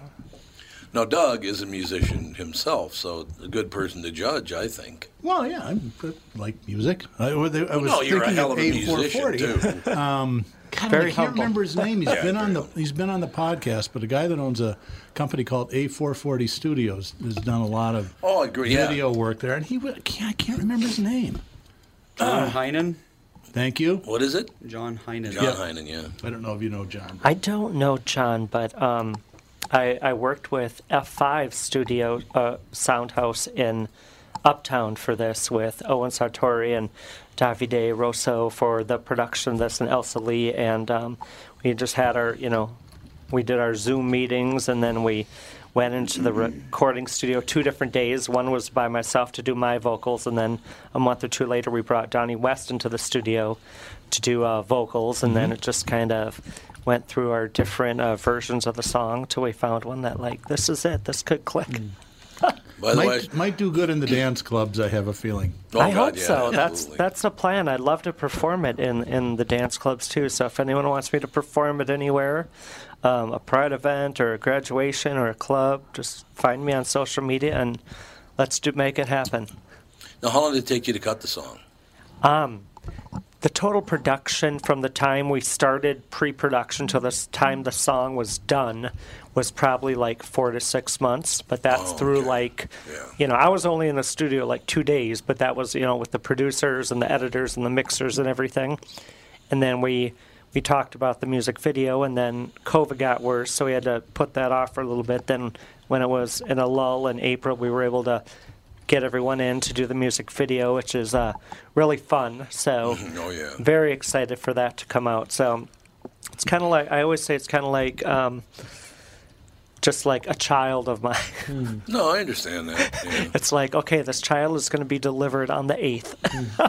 a child on the. 8th. You know, I was just thinking, Lenny, you're probably very, very happy that you weren't born with my voice, because my voice singing that song would not be that hmm. great. It'd be okay. Well, I- sissy boys, sissy boys. Yeah, I don't know that. I love your voice. I was thinking in that low part. I should Oh, have could had do you that, come yeah, I in, could do that low and low I should have yeah. said featuring Tom Barnard. Yeah, there you go. it works for me. So, when did you find out you could do all this? How, old were you when you found out you could do all the things you wanted to do? Oh man, it was always my dream as a child to grow up to to be an artist and entertainer. I was, um, you know, five six years old, and I was pretending, you know, spinning around in front of the TV, pretending that I was like on the beginning, like when they show the credits of a TV show and all the Mm-hmm. Mhm. actors' names, and I was like, uh, one day I'm I'm gonna be someone up there Right, on this, you know. I just emulated those people for just kind of getting out there and making something happen, and then um, I kind of, you know, because people were so mean, you know, in school and stuff. I did a few plays, and then in high school, I didn't do the theater stuff because I didn't want to be like, like, oh, you know, picked on any worse than people already did. Yeah.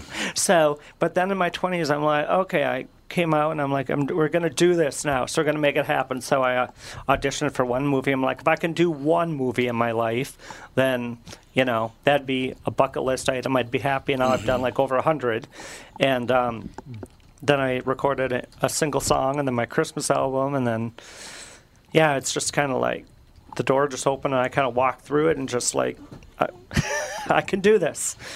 This might sound like a weird question, but I'd, I'd love to take. So you said you came out. Was that a very, very tough decision to make? Well, it was because I was married to my ex-wife at the time. Oh, okay, yeah. And I came out on the morning of 9/11/01 before. Oh my God! Yes, before. Is your fault. I yes, exactly. I get that a lot, but it was at 2 a.m. I get that. It was at two or three in the oh, morning. Oh, two or so- three in the morning. Okay, good. but it was like the whole world was falling apart as well as my own at the same time. So it was very, yeah, it was a very tough decision to do, yeah. and I kind of like, you know, hid in a corner for a couple years, and then moved up to the cities from the south, you know, Faribault, Northfield area, and oh, is that where you're from originally? Faribault, yes. Oh, okay. um, and then just life started, you know, clicking and taking shape, and you know, one thing led to another, and here I am. Man, here you are. That- just kind of embracing life and accepting accepting myself for who I am was, I think, the hardest thing. Yeah, because I suppose you had heard your whole childhood you shouldn't be thinking that way. Yes. Yeah, yeah, I understand that. Or I shouldn't be this. You know, grew up in right. a small town. You, sh- you know, this is what you do. You grow up, you get married, you have kids, and this and that. So I was on that path, but it just kind of took a detour. Well, you are who you are, though. yes, You think- exactly. You think, humans will ever understand you are who you are? I mean, I'm, and by you are, I mean all of us. Will people ever understand? I don't know if they will or not. I think a lot of people understand. I don't think we'll ever get to the point where everybody understands. No, they just won't, will they? And that was, yeah, it would be nice if they do. That was the the one verse that I did write in the song was towards the end where. Um, I kind of say, you know, we're all equal, we're all one, and stuff, because that was the Yeah, message I wanted to get Right. across. Like, I wanted this, the uh, audience or listeners, people that listen to hear the song, I wanted them. I wanted it to be like a dance song with some with a message. So you know, you can be dancing in the clubs, but like I wanted them to also take away, aside from hopefully dancing and having a good time, I wanted them to take away something positive after listening to the song. Mm-hmm. And if anyone could do that, then you know that that's worth it. If anyone, if it can make anyone feel like, wow, I'm not alone, you know. So if Yeah. Ron DeSantis runs for president in 2024, do you think he might use the song in the campaign? Well, works for me. He'd have to, he'd have to, he'd have to pay me something, but I'm sure we could. All right, make that Governor, if you're listening, this is your chance. I could perform it at the inauguration. That's not a bad idea. Nobody's ever done that, I don't think. Have Performed? No, I mean t- a, a very specific song like "Sissy Boys." Well, I mean, Trump used YMCA and then got. Oh, into- did he? into Why? I, I, I why? don't- What was knows? the connection? I don't know. You just I, thought I people know. needed some aerobic been exercise, Other people or- didn't didn't um, uh, Bush used um, one of the American songs. I don't know. Born, you know, born in the watch- USA. Everybody's one of tried to use "Born in the USA" and they don't But it's realize not it's, Born a No, the one knows what it's about. But It it's was- a war protest. But Yeah, it wasn't born in the. USA. It was proud to be an American. That Oh, one. yeah. And then Proud to be so I think somebody American. used Toby Keith for a while, and Obama used I don't know. This, Why do they bother? They, well, because they try to link into some sort of you know being with the hip people, I guess. So, so we need you know sissy boys to be the hip thing, and then suddenly you know Trump will be dancing around to it. yeah, I'm sure. that's- So, you know. Now Joe In a- Biden can't dance, in so a he won't be parallel universe. Ah, geez, you know, we, we're nice. We've been nice for. I'm just all saying he got that a I just bad said. leg. Now suddenly we got to take a shot at Joe. I'm We not taking a come shot at out Joe. Of the clouds. We got to take the shot at Joe. You think he could dance? I, I, I wouldn't. He's spend Irish time worrying Catholic. About They it. can't dance. That's good point. See They right drink there. enough. They, they just you do that stuff. No, I didn't mean it in a the negative way. He just Mm-hmm. can't. He, he shuffles. He can't. Sh- well, you can shuffle dance, I suppose. There's shuffle dancers. I, don't just kind of move in the music video, so I kind Yeah, I kind kinda dance, kind of move. I, I want it to be catchy. Like I want people to like, oh, I want to get up and dance and move. So Well, that, there you go. You got it.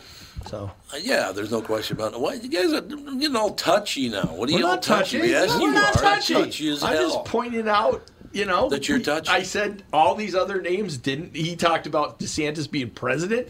All these nice Yeah, things. taking that were a said. shot at him. No, there wasn't a Yes, shot. he was I was not taking. There a Yes, shot. you were it wasn't too. a shot. See, Governor Landyn, let me explain myself. I'm not a Republican nor a Democrat, so I get yelled at by both Oh, sides. I'm not yelling at you. I'm just pointing You, out. you two are know, constant pain in the ass about politics. I both of didn't you. have anything negative You're to say horrible about human Trump beings. using I- YMCA. I don't understand it, but you know, When you got a cop, you got a firefighter, you know, supporting the, uh, you know, first first responders. Construction, build back Construction, better. yeah, they're important people too. Yeah, You exactly. horn dude. That's got to be it. No, I just, I just don't get. I have never understood anybody who loves a president. I don't get it. I just don't get it. They're the most pushy, abusing people on earth because they want to be the biggest thing ever born. I just don't get it. Well, How you can like them as a person? And I don't care if it's Trump or Biden or any of the rest of them. I was thinking back all the way to George Washington. you know, I, I, I really damn Mildred. Mil, uh, Mildred Pierce. Pierce. Mildred Pierce. Yeah, yeah. No, I, and again, I don't hate. Donald Trump, nor do I hate Joe Biden. I just don't get the attraction to either one of them. Mm-hmm. I really don't. It's like, eh, whatever. Right? Well, somebody's got to do it. You might as well. I mean, you know, it's not a marriage. It's like pu- public transportation. You pick the bus that gets you to close the, it's closest to where you want to go. It's not really more complicated. then you walk than the that. remaining four light years. Yeah, that's right. Yeah, there Well, I you go. get incrementally closer. and it's No, I mean, like I said, I've tried it all. I've tried being a Republican. I've tried being a Democrat. Well, my mother was an ardent Democrat, so I was a Democrat the whole time I was She's a a kid. different Democrat, though. But What do you mean? well, she's different. The the DFL was very different than what it is. Oh today. yeah, there's no Yeah. doubt about that. It was very, very different. But my mother just loved it, and of course, being a Roman Catholic, as soon as JFK got elected, boy, that was a huge But you got another one. This and Joe Biden's a Roman Catholic. only have two no, Catholic no, she loved him. He's she the most like it. religious president we've ever had. I mean, the guy says the Uh, prayers Jimmy all the Carter. time. Jimmy I don't Carter's know. Pretty Jimmy wasn't that religious. I mean, he Baptist. He he teaches Sunday school, Yeah. but considering he carries a rosary bead and he says That's prayers true. all the time Yeah. and he goes to church all the time, this guy's super religious. I mean, anybody's worried about you know the Pope connection. Here we got it. Yeah. you know. So of course, fortunately, we have a hippie pope. yeah, well, it's we sure do. I don't know anything about hell. him. What, Is he yammering? He's I grew up still Roman Catholic. He's, too, he's the most liberal pope that He's they've very had divisive. since I think so, Pope yeah. one. Big fans of some of those pedophiles. There's a couple people Well, he's real close He's to. not perfect, but I, agree. would. But he's. No, you know, I- it's like being the best ice skater Catholic, in so you Texas. can't say that. That's right. Well, I'm married to a Catholic, so I, Well, you're a I'm fake the, Catholic. I'm in the waiting Episcopal, room. I same look over thing. the fence when they do the secret handshakes and shit like that. Oh my God, you're obnoxious. The first time my uh, wife and I went to church together, because I'm an Episcopalian, I'd we'd go to this Catholic church in Hastings where she grew up, and a thousand hmm. people in the con. It's a big church, and so we're, they don't have any worship aids, and they've memorized everything. It's something that they're really good at. And So I'm kind of feeling left out until we get to the Lord's Prayer, and like, I got this. I know this one. I know Just this you keep one. going, There cruising go. along. You but the Catholics, unlike the Episcopalians, three quarters of the way through the Lord, Lord's Prayer, the congregation stops and the priest takes a little guitar solo. Where it just says talks about something else for two or three lines, and then they all come back in. Oh.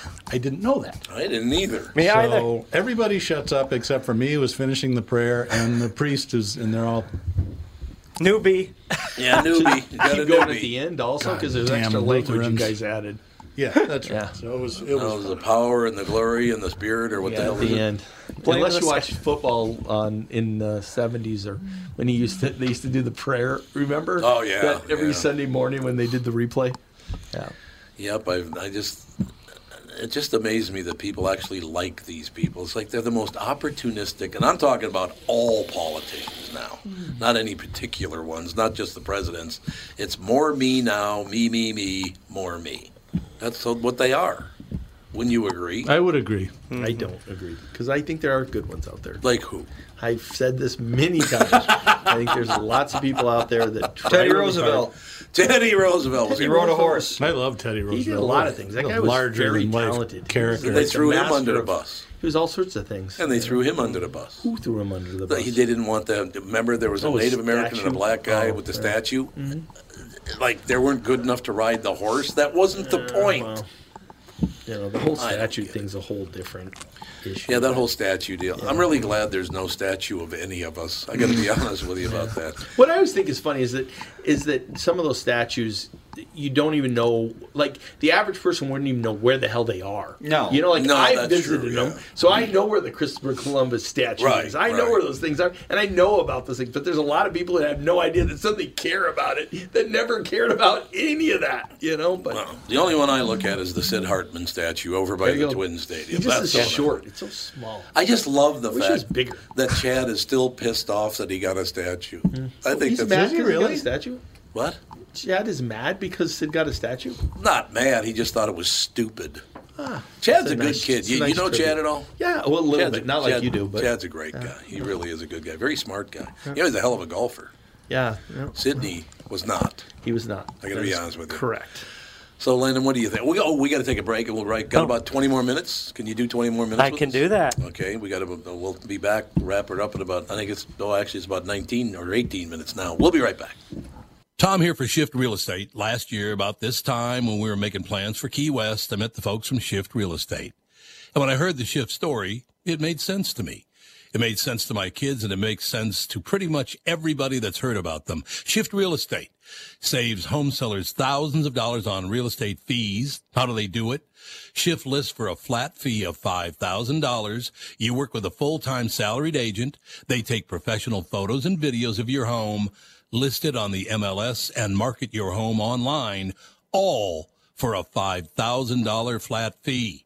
Call Shift Real Estate and tell them about your home. Tell them that you heard me talking about it, and they will tell you how you can save $10,000 or more when you list with Shift.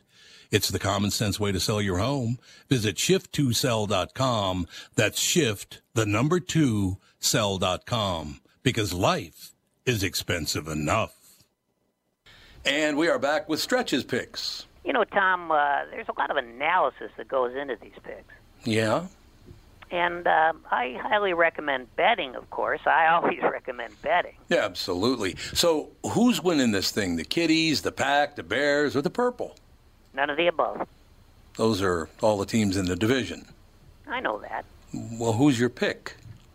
I'm going with Sabre Plumbing, Heating, and Air Conditioning. What? It's not a football team.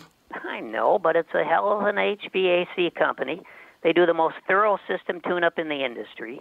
Sabre is one of the largest Bryant dealers in the state, which means you save. Yep, I'm going with Sabre, Sabre and Bryant, doing whatever it takes to keep you comfortable. It's also the smartest time to call and schedule your furnace tune up with Sabre. Get the most thorough tune up in the industry from the people who keep my home comfortable. Oh, uh, one more thing, Tom. What's that? Visit saberheating.com.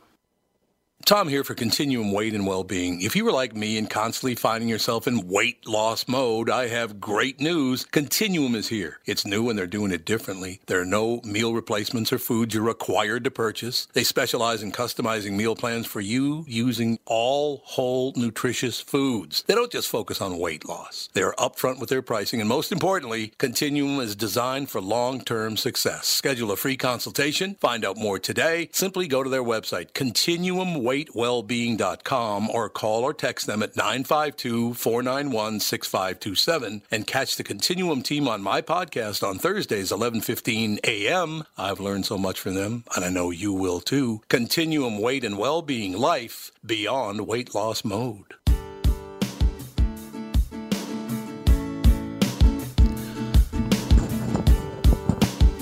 I like that, Andy. Lissy Well, Claire. There you go. Landyn Banx in studio with us, ladies and gentlemen. Sissy Boys releasing on Wednesday. So Yes. looking forward to that. Thank you. Absolutely. Very excited to be here. Thank you for having us. Well, it's me. very nice to have you here. As a matter of fact, I, like Thank I said, you. it's just we try to we try to get a lot of different. Well, I, I can't believe that anybody in town wouldn't want you to come on and do their your song, would they? I mean, I don't think so. I, hope would- not. I would think that they'd be pretty engaged. Don't? What do you think, Dougie? I'm just trying to think of some places where it might not play, and a few come to mind, but Really? I'm just kidding. Biker like- bar? Well, you never know. You- I've been you- to a few biker bars. Oh, where- you know. You do never know. Yeah, well, that yeah, that's true. How about K hate? Could he go on there? Maybe. K hate. I just made that up. anyway, moving. What the hell? Doesn't sound like a fun place. K hate. We hate everyone. I think that's a. Isn't that coconut stuff great? It is. It's I- very tasty. Oh my God, it's good stuff. Thank you.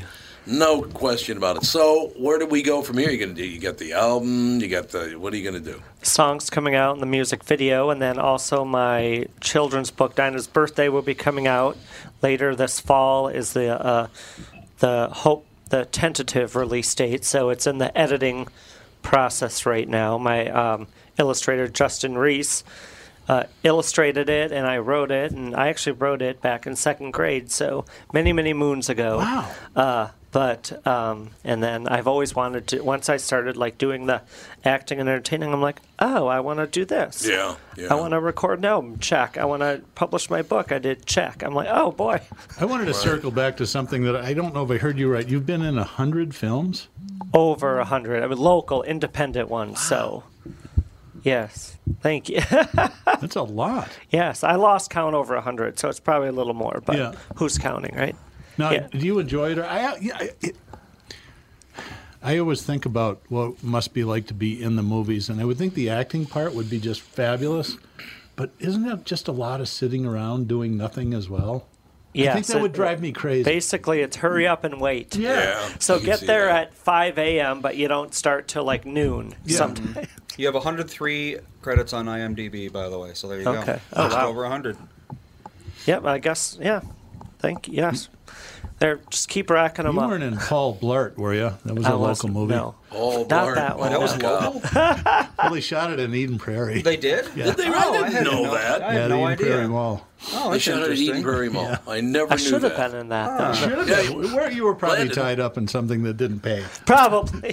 That's the deal right there. Well, your first looks like you started in 2007, so Paul Blart was that out by then? I have no idea. Oh, I, idea. I think so. Yeah. Let's see. I was a late bloomer, so. I was a late bloomer. Paul Blart Mall Cop was 2009. Ah, shoot. Yeah, Darn. There you go. Just missed that. That's about yeah, right. but that means they shot it in 08, so. That's true. That's true. Usually, yes. That is very, very true. I never knew that was shot out there. It was a terrible movie. By. Of course it was. Well, I mean, was it's a cop on a terrible. s- uh, mall cop on a Segway. That's the joke. Isn't that the guy from King of Queens? Yeah. Yes. Kevin. Yeah, uh, Kevin James. Yes, yes. Okay. Kevin Zan. Yes, I do have a, quite a handful of films coming out, though, later this year. I want to hear about Um, him. Well, Christmas Slasher will be uh, hopefully coming out. Christmas Is this a- slasher. Yes, musical? it's- no, um, they might be playing some of my Christmas music in there, though. I think. So that was the last I heard. Um, but yeah, so I have a fun comedic part in that. We shot that up in the woods in Duluth, and um, that's where I got to shoot uh, a gun for the first time Cool. with blanks. It wasn't a prop gun, a Who'd real gun with blanks. no one, but I thought I was going to shoot myself. Were you like the 'Cause it Adam was- Baldwin of the set? Oh, I was trying not to be. I was like, they're like, okay, here you go. Have you done this for? I'm like, no. Let, let's rehearse this. Thankfully, it was way out in the woods in the middle of nowhere. But um, yeah, that was kind of dicey and like, whoa. Like I've used prop ones before, and if, if I ever use a prop gun in your movie, for the record, I'll probably break it because that's happened. There's a thing that happens 100% of the time when people fire guns for the first time, and that's that they had no idea how loud they are. Oh, my gosh, No one yes. has any idea unless they've been in the same room as a gun going off. Yes, and they were blanks, and it was very, very loud. And I'm like, whoa! The the reaction was like, whoa, my gosh! Oh yeah. Well, that wasn't acting. That the, was uh, real. Blanks have all the gunpowder in there. They just don't have the bullet that comes out. So that sound is that's the sound of a real bullet going Yeah, off. uh, very loud. It was like, whoa! One take to do this. yeah. and if something happens to me, there will be no other takes. No, I could understand that. A matter of fact, I, I one once in my life at a at a shooting range because I, I, I have a permit to carry. I don't ever carry a gun, but I have a permit to carry one. Um, and I went to qualify about two, three years ago for the latest version of it. There was a guy next to me about uh, ten feet down with a 44 Magnum long barrel. You want to talk loud? Break your wrist right off. Oh yeah. my God, that gun was loud. I mean, it's literally about Oh, my holding on- gosh. It's about two feet long. Uh, honestly, and it's uh, a revolver, so Hmm. the noise just comes out of the gun, man. And it, oh my God, that thing was loud. It Oh. literally sounded like a cannon. wow! So now, why did you have to shoot a gun? It was part of the scene in the movie, so No, I Christmas assumed that, slasher. but so yes, yes, I think I was look, gonna get a deer or something. Were you going to shoot a deer? I think so. A fake, a pretend deer. Christmas slasher. So do people get slashed? I'm assuming. Yeah. I, I won't tell you Look if at I the do. face You have, he's making down. He's like, yeah. you have to watch it. I can't give away my. No, no, my- no. I understand. I understand. It- I, it's uh, not a very subtle title. No. I mean, you kind of know, You know, what it's, it's, it's about. like a throwback to campy, uh, cultish, comedic, low budget, cheesy 80s horror movies. that was a mouthful. Oh my God! I literally one time, and I got to be because my Andy's my son, so I can't say the word in front of him, or I probably don't want to say it on a podcast anyway. But a friend of mine had this very pretty younger sister, and I always wanted to take her out, and they, he always said, "Nope, no way, you're not taking her out. Not going to happen." So I said, "Come on." So it literally took me like a couple of years to talk my friend into letting me date his sister. Very, very sweet person. I really had a good time. Went went to Scarpelli. Remember Scarpelli's down on uh, Nicollet and Franklin? Mm-hmm. Took her to Scarpelli's and we went to a movie. The reason I'm thinking about this is because the name of the movie was Black Christmas. Yes. Okay, so you've seen that movie? Yes. The movie opens. this is our first date with a woman I was not supposed to go anywhere near, according to her brother, a friend of mine. And the opening scene, you just see a phone ringing. They kind of close in on a phone, and it's ringing. And a young woman. It's a sorority house. You can figure that out. She answers the phone, so I'm going to replace one word with another. She answers the phone, and the guy on the other end goes, I want to smell your crotch. Only he didn't say crotch. we kind of figured that, Tom. And I'm like, well, I guess we'll never go out again, will we? I mean, how? I The had first no line? The first line in the movie. Wow. Excellent. I'm like, oh god, I thought this was going to be like you're talking about campy and funny, Yes. and I thought Black Christmas is going to be campy, funny. It'd be great. Nope, it was not. Hmm. My dad did something like that. He told me oh, when he was a young lad back in the had to be the early 40s. First date, he took a, his date to see Old Yeller. Oh, we started crying. Right. there you go. Yeah, it's happened before. Yeah, not a not a first date No. one. Maybe I don't know. Uh, Yeah, that's just the way it 42, goes. there wasn't a lot of choice. I guess. Yes. But Landyn, I should mention that I am a huge fan of horror films. Always have been. I, it's kind of weird because Andy and Catherine, my wife, are not, but Alex, our daughter, and I are. Oh, fun. And I don't know why. Why do A you think family, a house divided. A house divided. exactly. That's exactly right. I wonder why that is, though. That, that that you and Catherine don't like them, and Alex and I do. I don't know. It's just a weird setup, don't you think? I think for me, it's the fact that people in the movies always act dumb in unrealistic ways. Yeah, you know, well, like that's they parried it in that what was it like the Scream. insurance ad or whatever the hell it was. It's like you know, let's hide amongst these chainsaws. Oh, yes. Yeah, Yeah, that was exactly. There's Oh, a yes. running car right over there, but no, let's uh, let's go uh, in the knife drawer. That's a, that'll be a safe place to be. It was- it's always like that in every That's horror true. movie. It's like, That's true. well, Yeah. why are you trying so hard to die? Yeah, Makes they go upstairs when they should be going out the front door. Yeah, exactly. Yeah, that's exactly it. I know. Makes no I, I tell people that I've done quite a handful of them, and they're like, "Oh, I can't watch them; they're scary." I'm like, "Well, I'm in them. They can't be too scary." So. Yeah, there you go. I So said, how I look pretty good for a dead guy. How many horror films have you been in?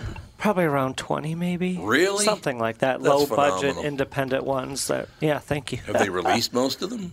Some of them, yeah. Some of them. I mean, some of them have little premieres, or they're on Amazon, or Yeah, yeah. you know, YouTube. You got to shoot me a couple of names. like I got to watch a couple of your movies. Okay. How about Yep. it was a dark and creepy night too? That was like a Halloween project, yeah. But there there's go. Camp Kill. Mm. Camp Kill. Camp Kill. What kind of friends do you have, Landyn? I don't know. they're mostly dead, so I don't know. Just Oh. God. That's not good news, now, is No. So, uh, do you think you'll ever write and direct a movie? Huh? That would be fun. It's, yes, I kind of saw the look of you. You had a glow in your eye talking about be acting in, in films. Yeah. I thought, oh, I bet you he's going to make a film. I, I, could picture myself doing that, or even talking about maybe making my children's book into like a short children's film. You know, Let's hear about the children's book. What's it um, about? it's called Dinah's Birthday. Dinah. And, who it's- is Dinah? She is uh, this little girl is having her eighth birthday, and she Okay. invites all of her friends to her party. But one of her friends, Lillian, is not as affluent as the rest of them. So um, she has to use her imagination. Let's just say um, Right. when she attends, because all the other kids are, you know, throwing very expensive uh, presents her way. But um, yeah, if I say anything else, I'll give it away. No, no, no. I understand. No, but um, yeah, it's a very and my um, editor H.T. Altman, and he's really enjoyed it. So it's going to be part of um, his 507 book club down in Rochester. Um, they're- we're help, we're hoping to get it. Um, you know, we're working on the editing now, and Justin Reese did the illustrations, and um, yeah, we're we're excited to see where it goes. So um, hopefully get into some stores and do some book signings for that later this uh, fall and get into some schools. Actually, I'd love to go back to my school in Faribault where I grew up and where I actually wrote the book many years ago. So that would kind of be like coming full circle, I think. So You know what you should do? Just go one town over to Northfield and do like a gay version of the Jesse James raid. How cool would that be? I like that. That would be fun. I think it'd be fun. You don't, don't you think that'd be fun? It would, actually. Uh, I'm serious. I That'd think li- that'd be a great. Uh, that'd That'd liven it up a little bit. I'd go see it. So, uh, what would it look like? I just think that it'd be funny because the, there's arguments in it, so the arguments probably be a little different. There's you know a lot of aggression, so they probably back off on the aggression some. Although you know you never know. You never know. But I, I just I think it's a great idea. Now, what, Faribault High School? What's what's the uh, the mascot? Uh, the fighting Falcon. Malt-O-Meal, isn't Faribault it? Falcons. Fighting That's what it was Malta. when I went there, but I'm sure The it's still Faribault the same. Falcons? Yep. The reason I asked that is I went to North High in Minneapolis, and of course North High School, the the our little logo was the polar bear. Okay. Right. But the problem with having a polar bear is most of the kids that went there were not white. So they and literally Nor were they bears. Nor were they bears. That's true. But 1969, the year I was supposed to graduate, because I had tested out earlier, so I was gone a couple of years. But I went back for my what would have been my my uh, senior year and watched a couple of football games, and I noticed they changed the slogan because it was a polar bear. The slogan became "Bears have soul." Oh wow. That's a 60s. That's a 60s slogan if you ever heard one, huh? That's a great one right there. I don't know. It was fun. I Let's loved get to it. the soul of the matter, right? Get to the soul of the matter. So you're you're looking at cutting more songs? No, you said you started writing that book when you were in your I, I wrote grade. this in second grade, That's and it won an award in my class. Um, the local Minnesota author Nancy Carlson, she Oh, was sure. coming to our school, and uh, the winner of each class, you know, there were probably like 25 classes between kindergarten through sixth grade, and one student, one per class, and I won for my second grade class. And I got to meet Nancy Carlson, and um, yeah, I was. I'm, I'm actually trying to hopefully contact her and s- be like, back in the day, Yeah. I wrote this and met you, and now I'm able to publish it. So I want to say thank you. There was an article about her not that long ago. Uh, um, I was trying to think of where I saw that. She was married to Bill Carlson, right? If I think remember so. That. Nancy Carlson, I Nancy think and Bill you're right. Carlson. I think that's right. I'm pretty sure that's true. But yeah, I, I've, I haven't seen her in a long, long time. She was a very, very pleasant person. I know. that. I do remember that. But did you know? So you're basically seven, eight years old when you wrote this. Yes. Yeah. Did you know that was rather unusual for an eight-year-old to do that? Um, not really. Well, the assignment was that every kid had to write a story. Oh, okay. But my my story was the one selected. I'm like, well, maybe if I mean if the teacher likes it out of 30 stories, then there must be something to it. Right, And then my editor H. G. Altman really is like, I this is different. I really like, and he's he's very intelligent and very good at you know stuff that's like, oh, this has been done a hundred times before. So when I found these people that like believed in me, I'm like, I can do that. You know, Landyn, you do something. I don't even know if you know you're doing it, but it's a very, very smart thing to do. Is you give people that you work with a lot of credit. Oh, thank you. It's a very smart thing to do because most times you're not going to hear who the producer was, the director was, this, that. You mentioned every one of them. That's very, very smart. Oh, awesome! Yes, I, I, I mean, it's, I just, I'm the one kind of putting myself out and you know, the front spokesperson for all this. But there's all the people behind the scenes. I, I Yeah. try to say I, I'm trying to do the best I can with what talent I've been giving, but I try to surround myself with people who are amazing at what they do, and I think I've put together a fairly good uh, team of people that uh, support me and believe in me and help me bring everything to fruition, and then hopefully just put it out there, and you hope and hope and pray it, it does well and it finds an audience somewhere. Well, I mean, in young people, if they're listening, they can tell that you're grateful. Teaching gratitude is a so. very good thing. It really is. And do we do that much anymore? Teach gratitude? You don't hear it I don't think often. so. No. I don't think we do either.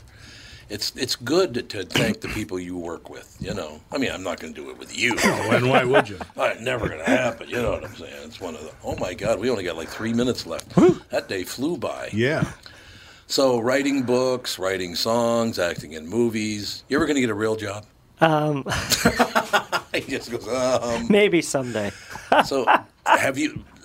Did you ever have a line of work that you probably didn't care for?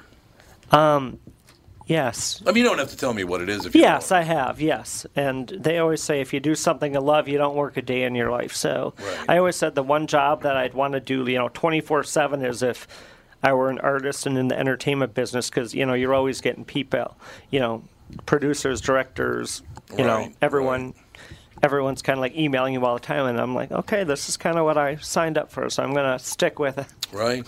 Because the dream great. is happening, so. Well, Landyn, when these things come out, please come back and spend some time in the studio. It's really great to meet you. Uh, I you would were- love to do that. You were on when? First, the first time was Um, a while ago. At the end of February, February, yeah. 23rd, when I was in Mexico on the beach. Oh, they, Playa del Carmen. Here so. we go. Yes, yeah. How is that? Playa del Carmen. I've heard it's amazing. It was gorgeous. It was what I've gorgeous. I go back in a heartbeat. So All right, well, stay in touch. I will, and I want to uh, give present you uh, with one of my books signed by Oh, Justin and very myself when it's done. Absolutely. So for uh, you can read it to your uh, youngins. So You know, three, five, and six months. You mean the one with the big C? Yeah, and the, hopefully not that one. Yeah.